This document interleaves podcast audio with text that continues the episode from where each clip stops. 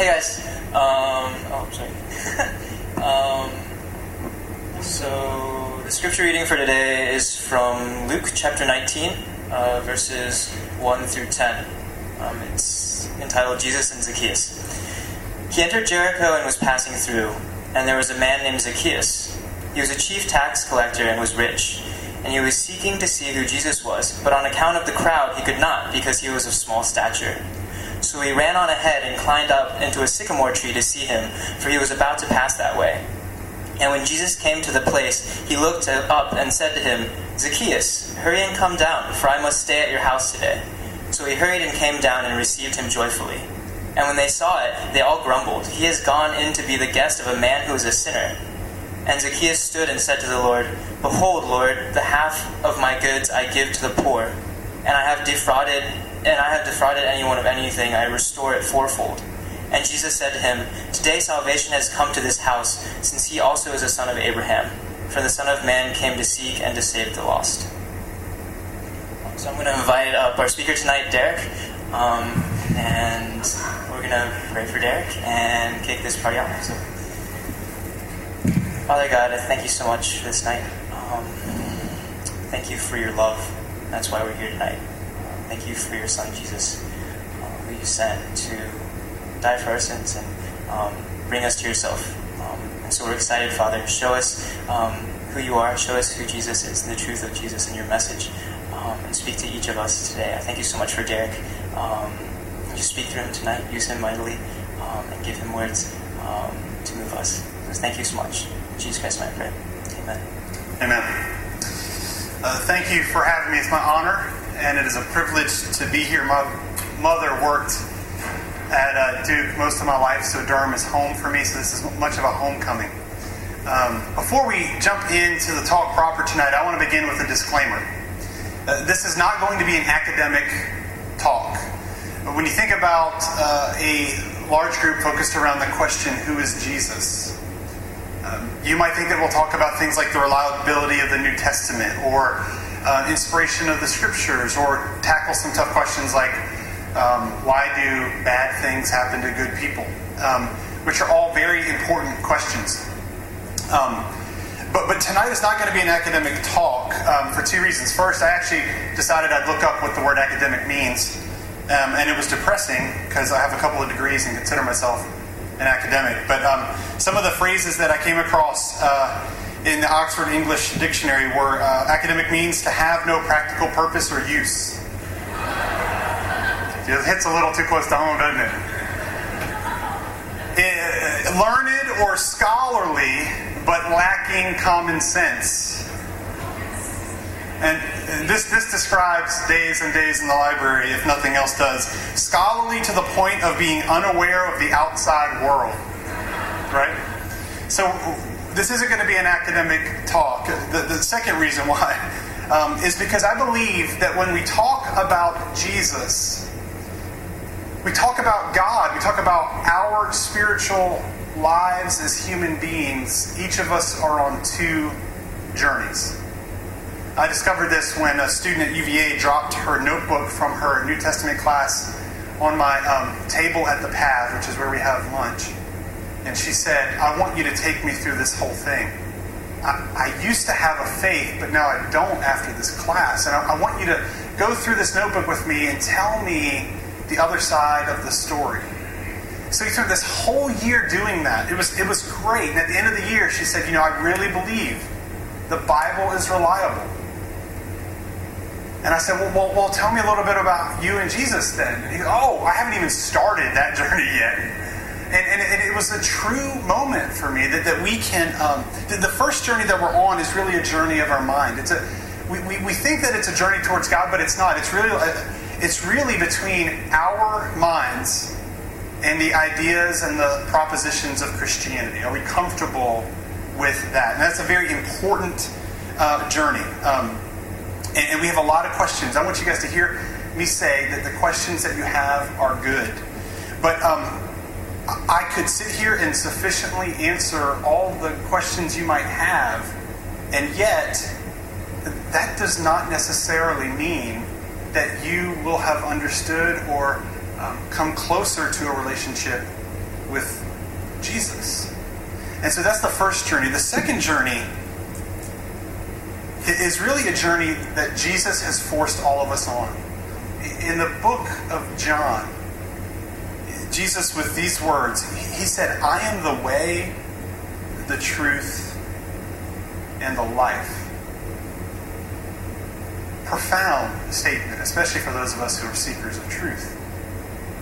I mean, think about it. Jesus says, "I am the way." So anyone who is ever on a spiritual journey, in those words, Jesus has tied every spiritual journey to himself. I am the way to know God. He says, "I am the truth." So anyone who wants to know truth, the truth became relational on that day. It isn't just something we can believe with our minds, that somehow those of us who seek truth have got to stumble or bump into this Jesus, right? And then he says, "I'm the life." Anyone who has an existence, do you all have existences? Yes, you do, right? Your existence somehow, he says, is tied to me, right? And so that puts us on this totally different journey, which is the journey of the heart. And the end of the journey isn't just who is Jesus. The end of that journey is the question, who do you say that I am, right? It's relational with him. And so what we're going to do today is actually look at that second journey. I want to speak to that and actually look at a passage of Scripture that we just read. And so before we jump in proper, let me pray for us again really quickly.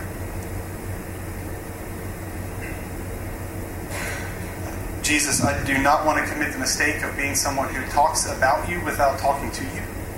And so I just ask that you would be here, that you'd be revealing yourself, and that the words that we read and the things that we talk about tonight would be pleasing to you, and that you would be here even by your Spirit teaching us what you want to teach us. In Jesus' name, amen. I want to begin tonight by talking about two Christs, the tale of two Christs. These are two images of Jesus that have dominated my thought over the last 15 years. I feel like they're sometimes two very polar opposites, and yet I think they have formed more of what I thought about Jesus before I became a Christian, and most of my students have wrestled with these two images of Christ in some way. The first image of Christ became very clear to me when I was watching a documentary called Gods and Gays. On our campus, we have LGBT Society, which is a lesbian, gay, bisexual, and transgender society. A couple of our small groups had really good friends in their lives who were homosexual students, and they wanted to hold this movie viewing on grounds, which was awesome. And so we had about 15 or 20 people from our Christian fellowship. They were the only people there that are not a part of the LGBT, right? And so we come in and we watch this. We watched this documentary, and there was a just chilling scene at the beginning. A gay rights group in, I'm trying to remember, I think it was in Colorado, was hosting a protest outside of the Focus on the Family headquarters. So there's this protest going on. And a bunch of Christians from local churches got up and decided to protest the protest. Because, you know, it's what we do, right? So it's like, you know, the best way to tell people about Jesus is to make bigger signs. And so you've got people out there with, like, these gigantic signs. And when I read the things on the signs, it terrified me. God hates faggots. God hates queers. And as we watched the movie, and as we had discussions afterward, this very clear image of the Christian God was put on display for us. He was a God who wants nothing to do with broken people. He's wrathful. He's full of hate. He's made war against anyone who doesn't live by a biblical morality. He's closed off, and he wants nothing to do with sinners, other than maybe to obliterate them at some point in history. That's the first. This is the angry, mean, vengeful, wrathful God. The second Christ. Happened to me actually a couple of times that I've gone to preach at different churches and conferences. I remember one church in particular asked me to talk about justice. What does the Bible have to say about the fact that children in the world are sold into the sex slave trade? What does it have to say about racism? What does it have to say about different forms of ethnic injustice and war? I'm on with that. That's a great topic. Let's preach, right? The pastor kind of pulls me aside and says, now, Derek, we want you to make this sermon happy. Seriously? Like, you know you asked me to speak on justice, right? Happy? And I said to him, one of the guys on staff is a friend of mine, I said, if you wanted me to preach on happy, you should have asked me to preach on rainbows and jelly beans. Like, because I'm getting happy just thinking about them right now. Like, I love rainbows and I love jelly beans. They're awesome, right?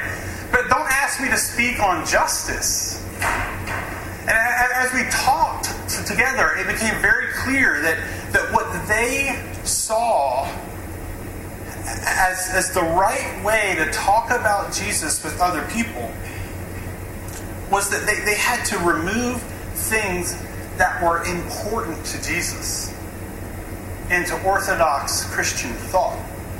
Things like repentance, holiness, justice. And so basically, the way you introduce someone to Jesus is to remove everything that makes him Jesus. Everything that might be offensive. And so this is buddy Jesus, right? This is like Jesus with one hand on your shoulder and the other one with like a giant thumbs up, right? Everything's okay. Everything's good, Derek. And this Jesus asks nothing, demands nothing, condemns nothing, believes nothing.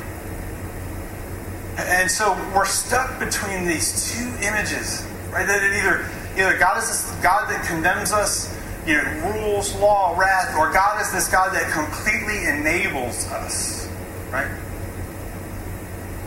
But why I love Luke chapter 19 is this: I don't believe we have to settle for these two images of Jesus, and I'm convinced that as we look at the passage tonight, you will find that actually Luke 19 blows them away and something so much more beautiful and compelling emerges.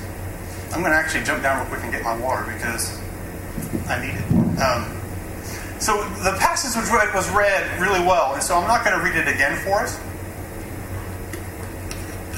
But I want to make 5 points for you tonight quickly. That what can we learn about this second journey from Zacchaeus' story? This journey of the heart, this journey of our own relationship of knowing Jesus. Before I jump in, we'll give you a little bit of background about where this story happens, because it's important to what we're going to talk about. This story occurs in the city of Jericho.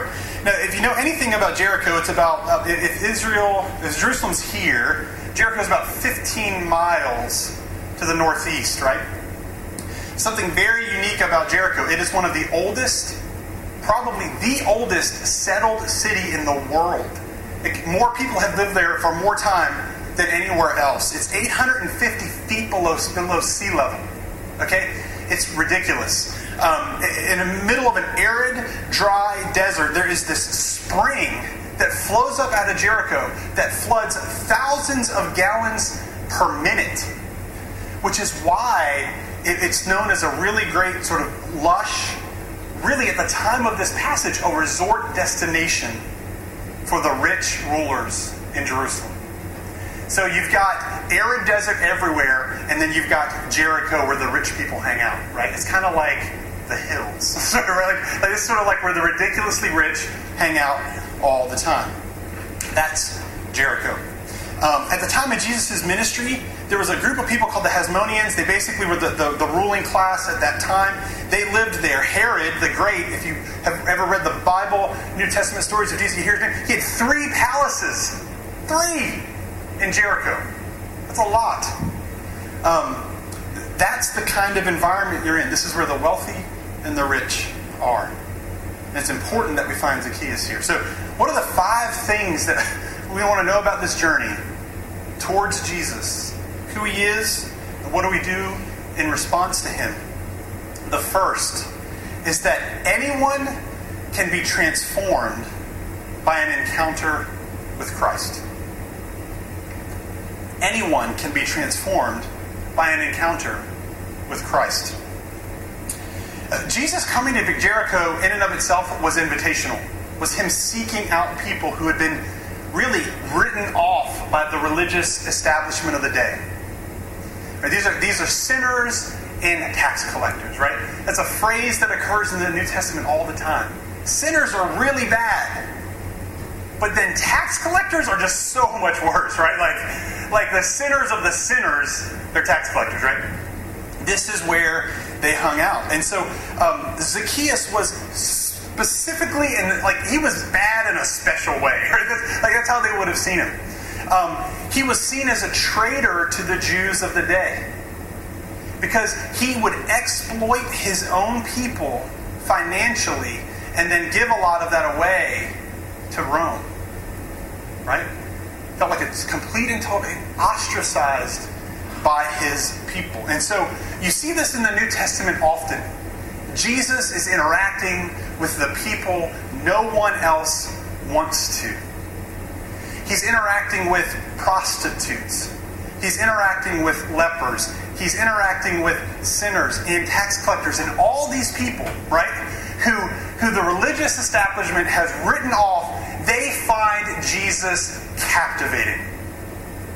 Like they just want to eat meals with him and hang out with him. He is completely compelling, right? And so when you see that Zacchaeus is front and center in this story, and you're reading this 2,000 years ago, you're thinking, if God can change this guy's life, he could probably change mine? Anyone's? It's beautiful and amazing. Now, there are two things that usually convince us that we are unworthy, right? That God can't change us or doesn't want to be involved with us. Two things. First is shame. Shame is when we condemn ourselves. A little story I want to tell you guys about the difference between shame and embarrassment. My students who've heard this before, I apologize because they've heard it like 30 times. So I worked on staff at a church in New England when I was at seminary.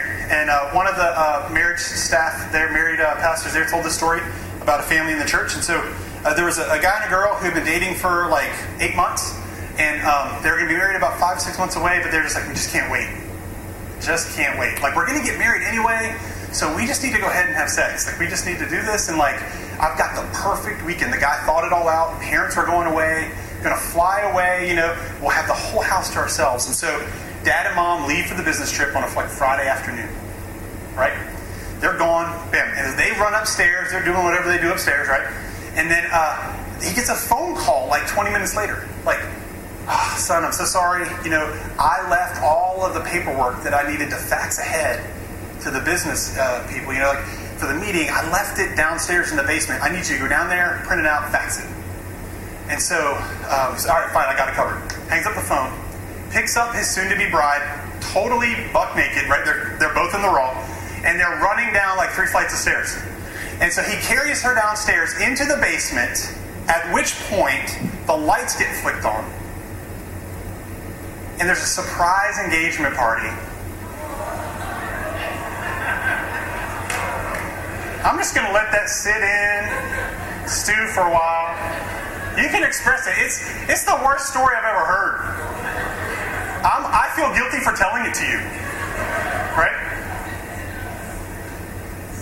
Okay, now if you are those people and you're running down the stairs, what you feel at that moment is shame, right?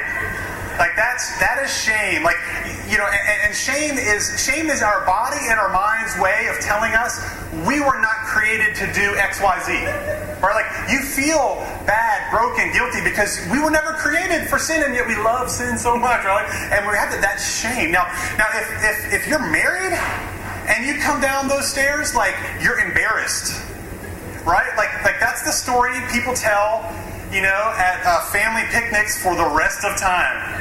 You remember the time when so and so and so and so were naked? Ah, You know, like you never get to escape that story, but you are not ashamed, right? Do you get that there's a difference there? Shame is when we condemn ourselves, right? And it creates this environment where we think that God does not want to do anything with me.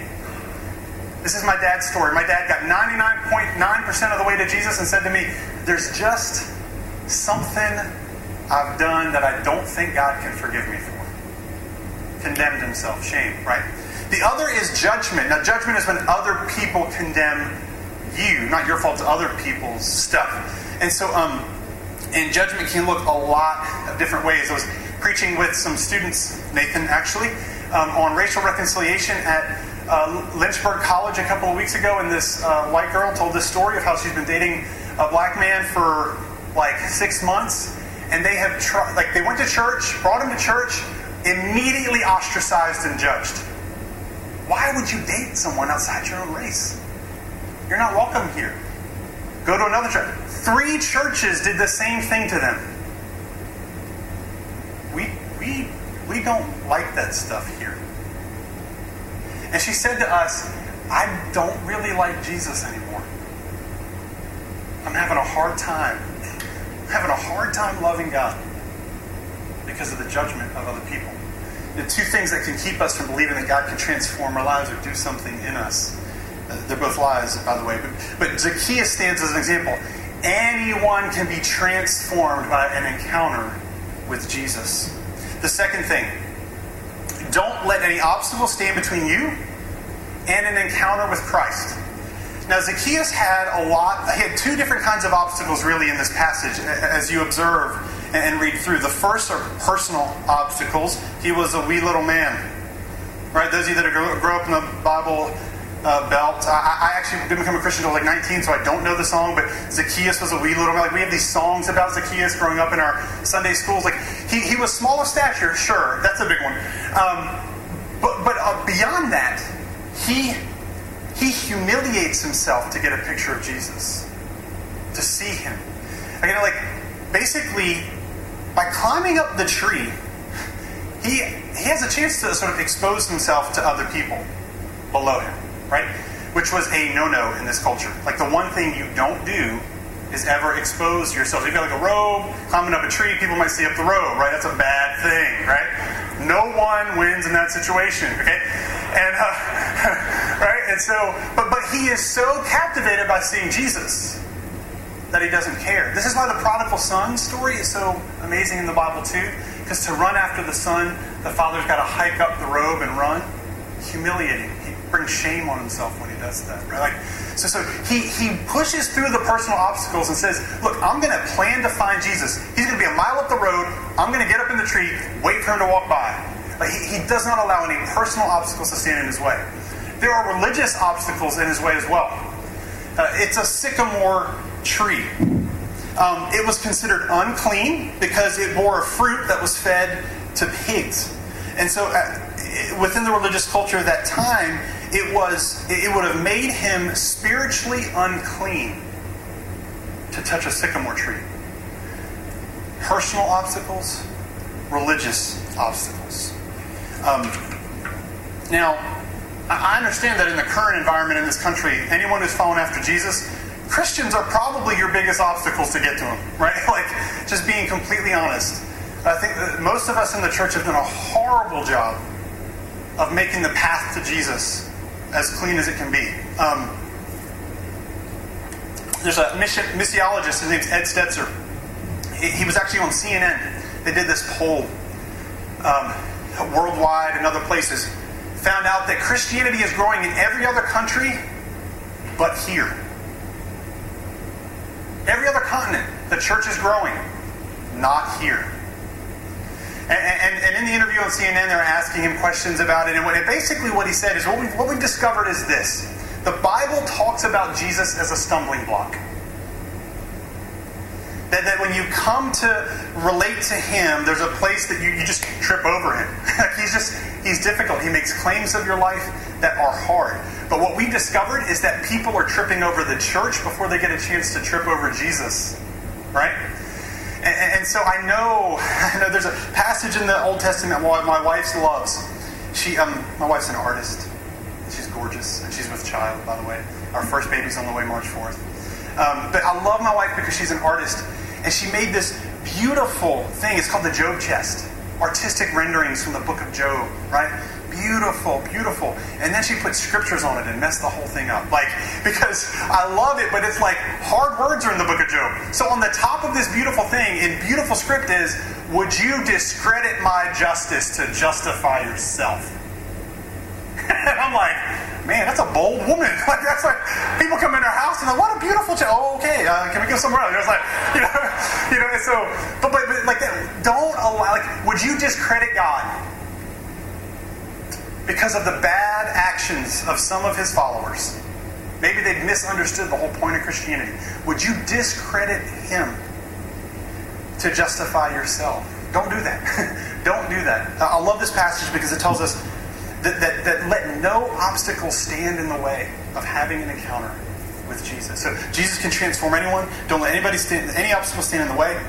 The third thing, I think that Zacchaeus provides for us a beautiful example, a true example of what repentance looks like, of what coming and following Christ actually looks like. The church throws around words like repentance, salvation. I got saved. When I was a Christian, I have no idea what that meant. I was like, were you falling off a cliff? Like what? I don't like, what was it? Like, all this language we don't understand, right? This is a concrete example of what repentance can look like. If you remember in the reading, Jesus says, today salvation has come to this house. I grew up in the South. I grew up in Durham. And so I was like, I didn't see Zacchaeus pray any prayer of salvation. Like, aren't there some... Isn't he supposed to pray like these three things? That's kind of how it happens, right? How did salvation come to his house if he didn't pray the prayer I was supposed to pray? Beautiful. He tells us what it looks like. Let me break some of this down for you. So Zacchaeus follows Christ, and he says this ridiculous stuff. Like, okay, I'm going to give up half of what I own. Everything I stole from someone, I'm going to restore it fourfold. And it's in his response, I think, that we see the nature of repentance. We see that true repentance leads to a changed and transformed life. So Zacchaeus said, look, I give half my stuff to the poor, and if I take anything by false accusation, I restore it fourfold. Why fourfold? Why not twofold? Or 14-fold? Like, why fourfold?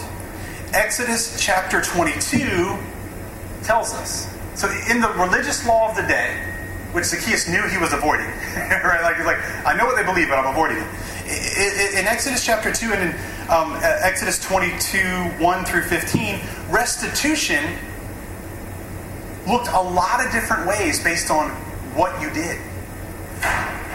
And when you got to fourfold, it was the statement of complete and total guilt, right? Like, you gave twofold if you accidentally stole somebody's money. Like, there's a bunch of money on the table, and you know, like, half of it's yours, and you just took like 75% of it. Like, okay, then I would restore twofold. That's an accident. Can happen to anybody. But if there's a bunch of money on the table, I'm taking all of it, by the way, just that you know. So, so he's in the fourfold category. So he basically was saying boldly, I'm a crook. I'm a thief. I've exploited people. And he's doing it in front of Jesus and all his friends. This is in public, right? And so for those of us that coming to Christ, and Jesus does this all over the New Testament, but it always is accompanied by a serious look at our sin and the reality of our life. We don't just slide in without not dealing with it. Jesus he knows everything. You're not going to hide some of this. He really wants to deal with you exactly and completely where you are. Right? So there's this admission on Zacchaeus' part. It's really beautiful. Now, and on top of that, he goes crazy because there was no law requiring him to give half. He's like, okay, I'm going to make right for what I've done wrong. And then you know what? I love money more than anything. And so I'm going to try to get rid of its hold on my life. I think he recognized that Jesus needed to have that kind of hold in place in his life. And so he said, money is my God right now. And so I give half of all I own. I can't worship what I don't have, right?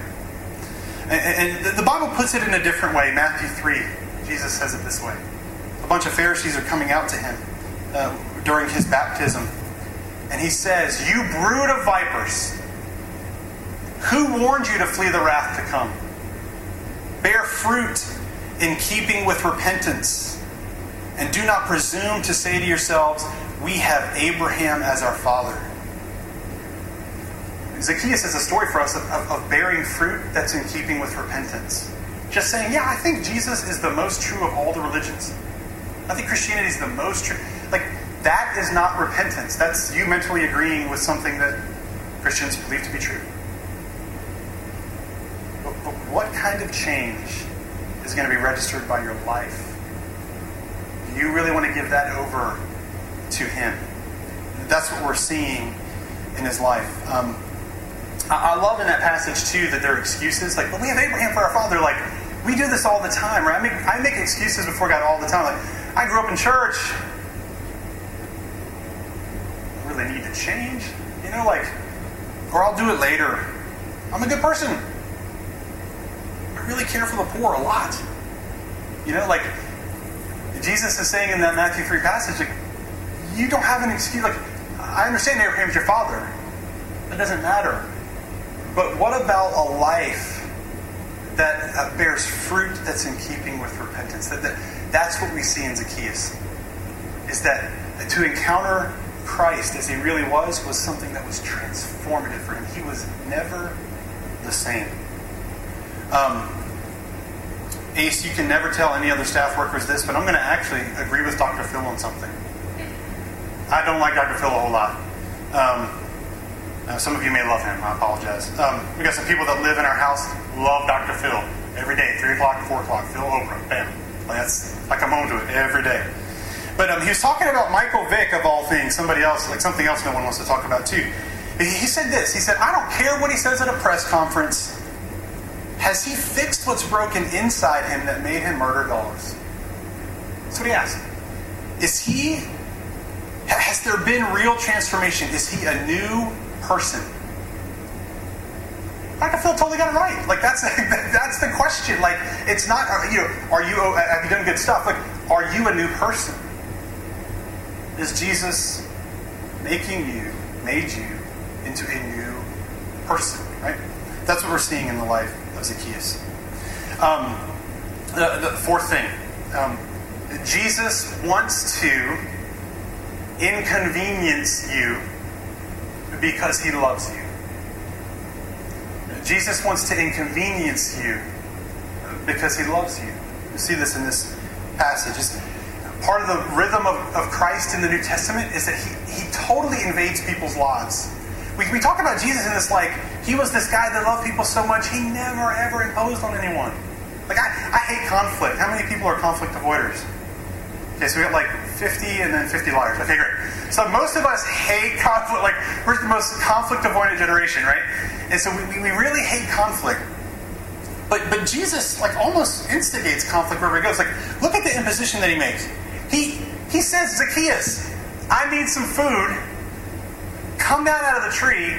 Go fix me dinner." That's bold. That's pretty bold. It's not, "Zacchaeus, do you want to hang out? Can I have you for dinner?" It's like, I mean, if someone did this to me, I was like, no.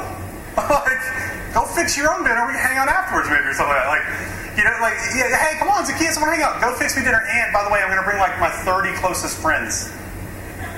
Right? And he's like, sure, Jesus. Like, it's an incredible imposition. And what I love about this closing, amen. Some of the guys are like, amen, food. What I love about the closing of this passage is that Jesus... It could have just ended like, "Oh, I love you, Zacchaeus." You know, like, but Jesus says some powerful things in the last couple of verses. He says, "I came to seek and save that which was lost." This is a revealing by Jesus of his core identity, of how he understood his own mission on this earth, the purpose of his life. I came to seek and save that which was lost. I want to be very clear. I love that, like, we don't seek Jesus. He's actually the one that's seeking us. Isn't that beautiful? I mean, that's great to know that there's a God in this world who is seeking, pursuing, passionately after you. I came to seek and to save that which is lost. So Jesus is not ultimately, he did not exist to provide for us a great model of nonviolent resistance. Right? This is one of the ways we really think of him. He was not some historical lesson on morality. He was not a wise teacher nor a good prophet. Because he claimed to be God.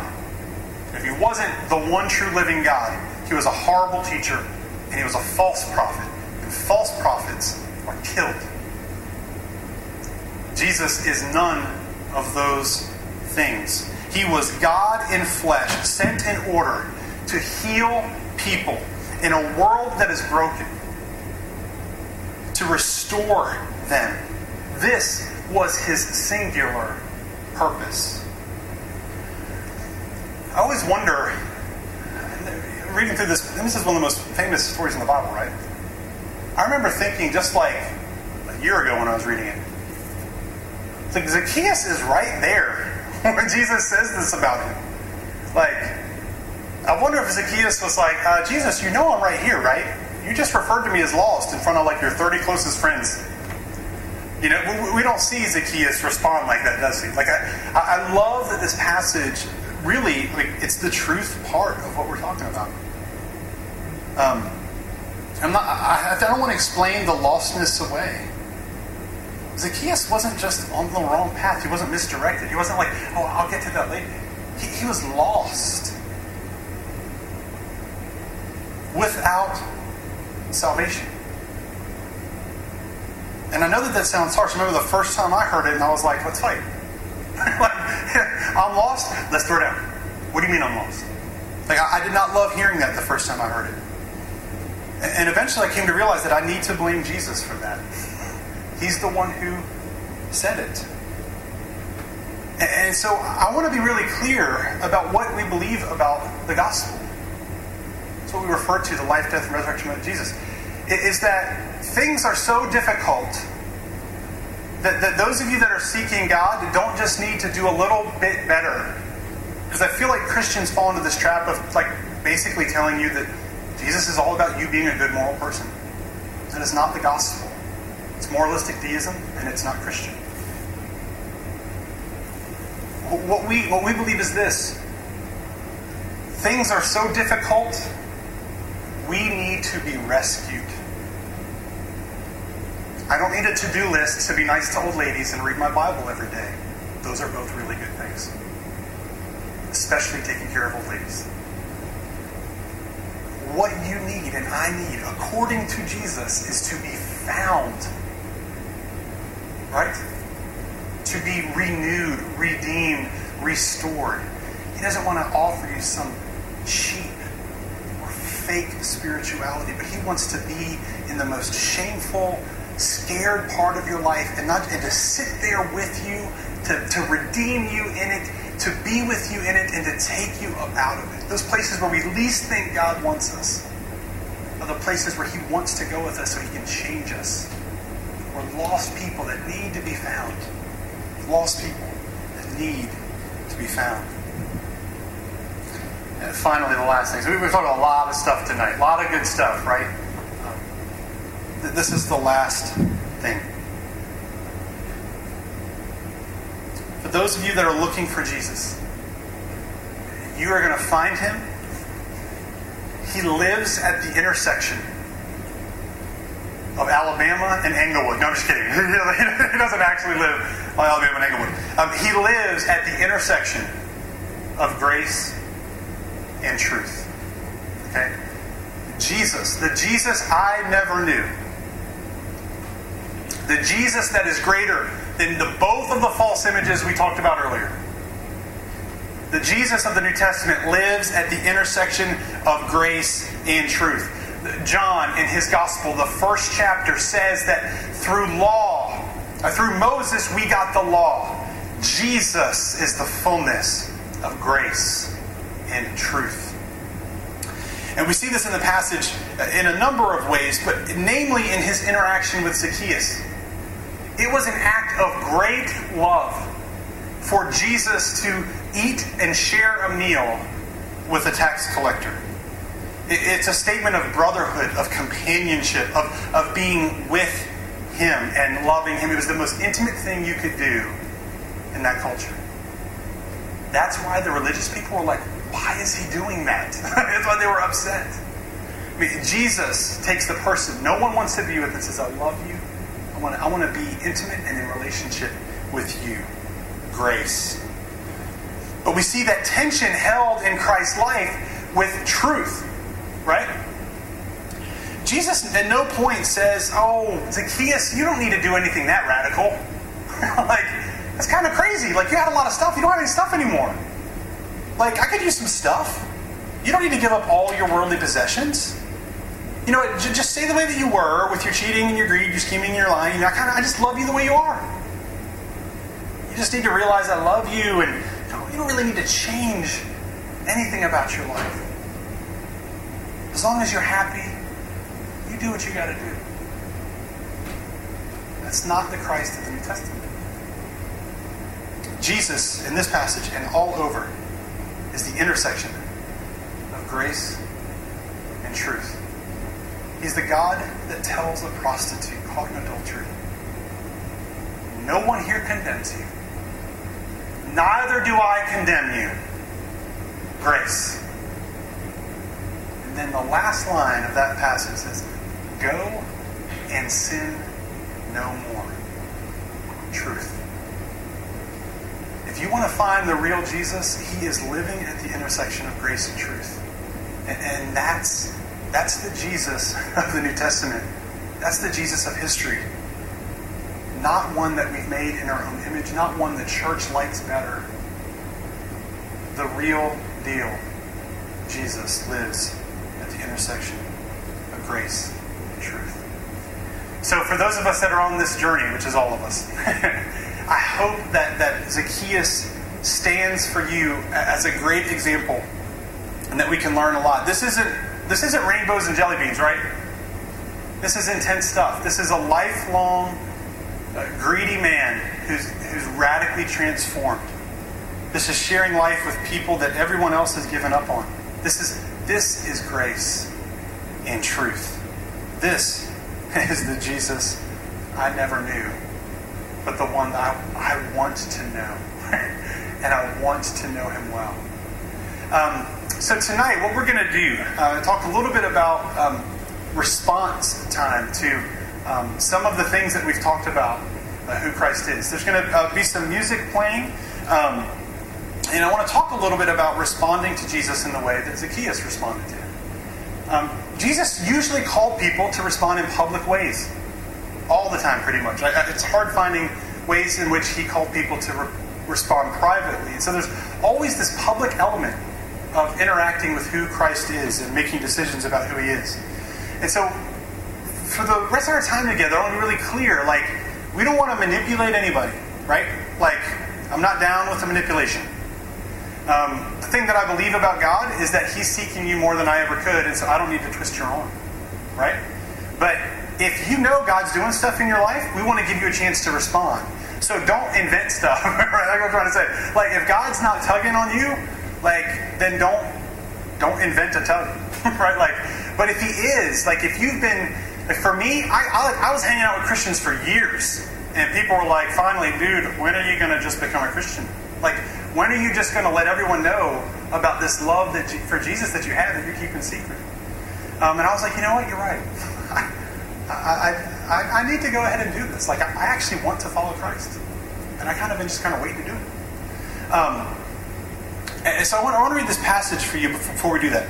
And we who with unveiled faces all reflect the Lord's glory are being transformed into his likeness with ever-increasing glory which comes from the Lord. It's 2 Corinthians 3. And so, like, we should believe that God is always transforming and converting us. Like, conversion is not something that happens once. It happens your whole life long. Like, I've been a Christian for 14 years. And I need Jesus more today than I did 14 years ago, right? And so for all of us, I want to walk you guys through some thoughts that you could be reflecting on as we'll have some music and stuff playing. So we all are asking, how can God be transforming me? First group of people. Maybe you were a Christian since you're 3. I know there's some people in this room who are like this. I marvel at you guys. Like, I know people like, I went down and received Jesus when I was 4 years old. I couldn't even dress myself when I was 4 years old. How'd you become a Christian at that age? That's amazing. And so for you, like, you've always like seen yourself as being a Christian. But maybe at this point in your life, your heart is hard. Is there a zeal for God in your life that you had 10 years ago? Isn't it kind of weird when people say that new Christians are the best evangelists because they're so excited about God? So I've been with Jesus for 15 years, so I should be bored? Really? Do you have a zeal and excitement for God? If not, then I want you to be able to stand with Zacchaeus and others and say, Jesus, I want you to transform me today. What's that look like? Everyone's got these sheets of paper. You'd be processing through them. Like you can actually use these, right? So we're going to use these. You can mark where you're at on this as you reflect. So maybe if you're someone who's been a Christian your whole life, you feel really disconnected from God, you might want to say, I want to join a Bible study. I don't know what your response is, but if God asks you to respond in a way, then do it. We want you to put it down on that piece of paper because we want to make sure you get connected somewhere where you can be in community with other people. Maybe you follow Christ. Maybe you're like, yeah, I'm a Christian. Last couple of years, but then you think about Zacchaeus' life and you look at yours and you go, wait a minute, nothing really changed. Like, I'm following Jesus, but like, nothing really changed in my life. And that's a great place for you to ask the Lord, like, Lord, did you want me to give stuff up and I just didn't? What are you wanting to do in me today? What is it, God, right, that you want to do in me? Where is the transformation? Ask those questions as we come to a time. So maybe you find yourself like Zacchaeus, like you actually have been hanging around Christians and you actually really want to follow Christ. You want to follow him. Then I want to invite you today to do that. And to tell your friends that you've been visiting with. Do it. If God is doing that in your heart, then do it. There's a thing that you can mark as today. I want to follow Christ today. I want someone to talk to me about that. And then finally, maybe you're someone that's like, you know, I'm interested in some of this Jesus stuff. I'm interested in some of the questions we didn't get to talk about, like the reliability of the New Testament or some of those other things. Well, there's going to be an announcement in a minute about these things that this chapter is calling gigs. Groups Investigating Yahweh, led by students. You get to ask pretty much any questions you want about Jesus in a safe place. It's awesome.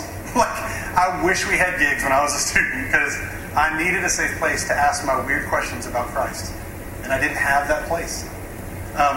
Maybe that's you. Maybe you're moving from like, I'm really cynical to, I actually might want to see Jesus a little bit. Then Mark, like, hey, I'm interested in gigs. When they start up, tell me about them, right? And so what I want to close with is just letting you guys know is that the kind of Jesus we've talked about tonight is one who demands a response from us. Whether you are meeting him for the first time or you've met him for 30 years. And so if God is doing something in your heart, and I believe he is, then we want to give you a space to respond and to tell you that responding is important and vital. Let me pray for us.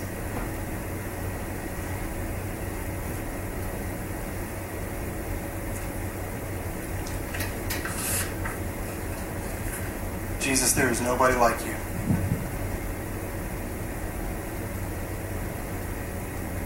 There's a book in the Bible that says no one's ever seen God. But if you've seen Jesus, then you have seen God in his fullness. And so I just want to say thank you for revealing yourself to us. Thank you for being a God who is bold enough to invade our lives and inconvenience us because you love us, to tell us the truth and not allow us to live in something that's false. Thank you. Thank you for you're the God that does not condemn, but restores and redeems. Thank you for grace and for truth. And Lord, I just want to pray for my friends. I know that you're doing some stuff here. And so where you are working, give your people the boldness to respond. We love you. We love you. We love you. In Jesus' name.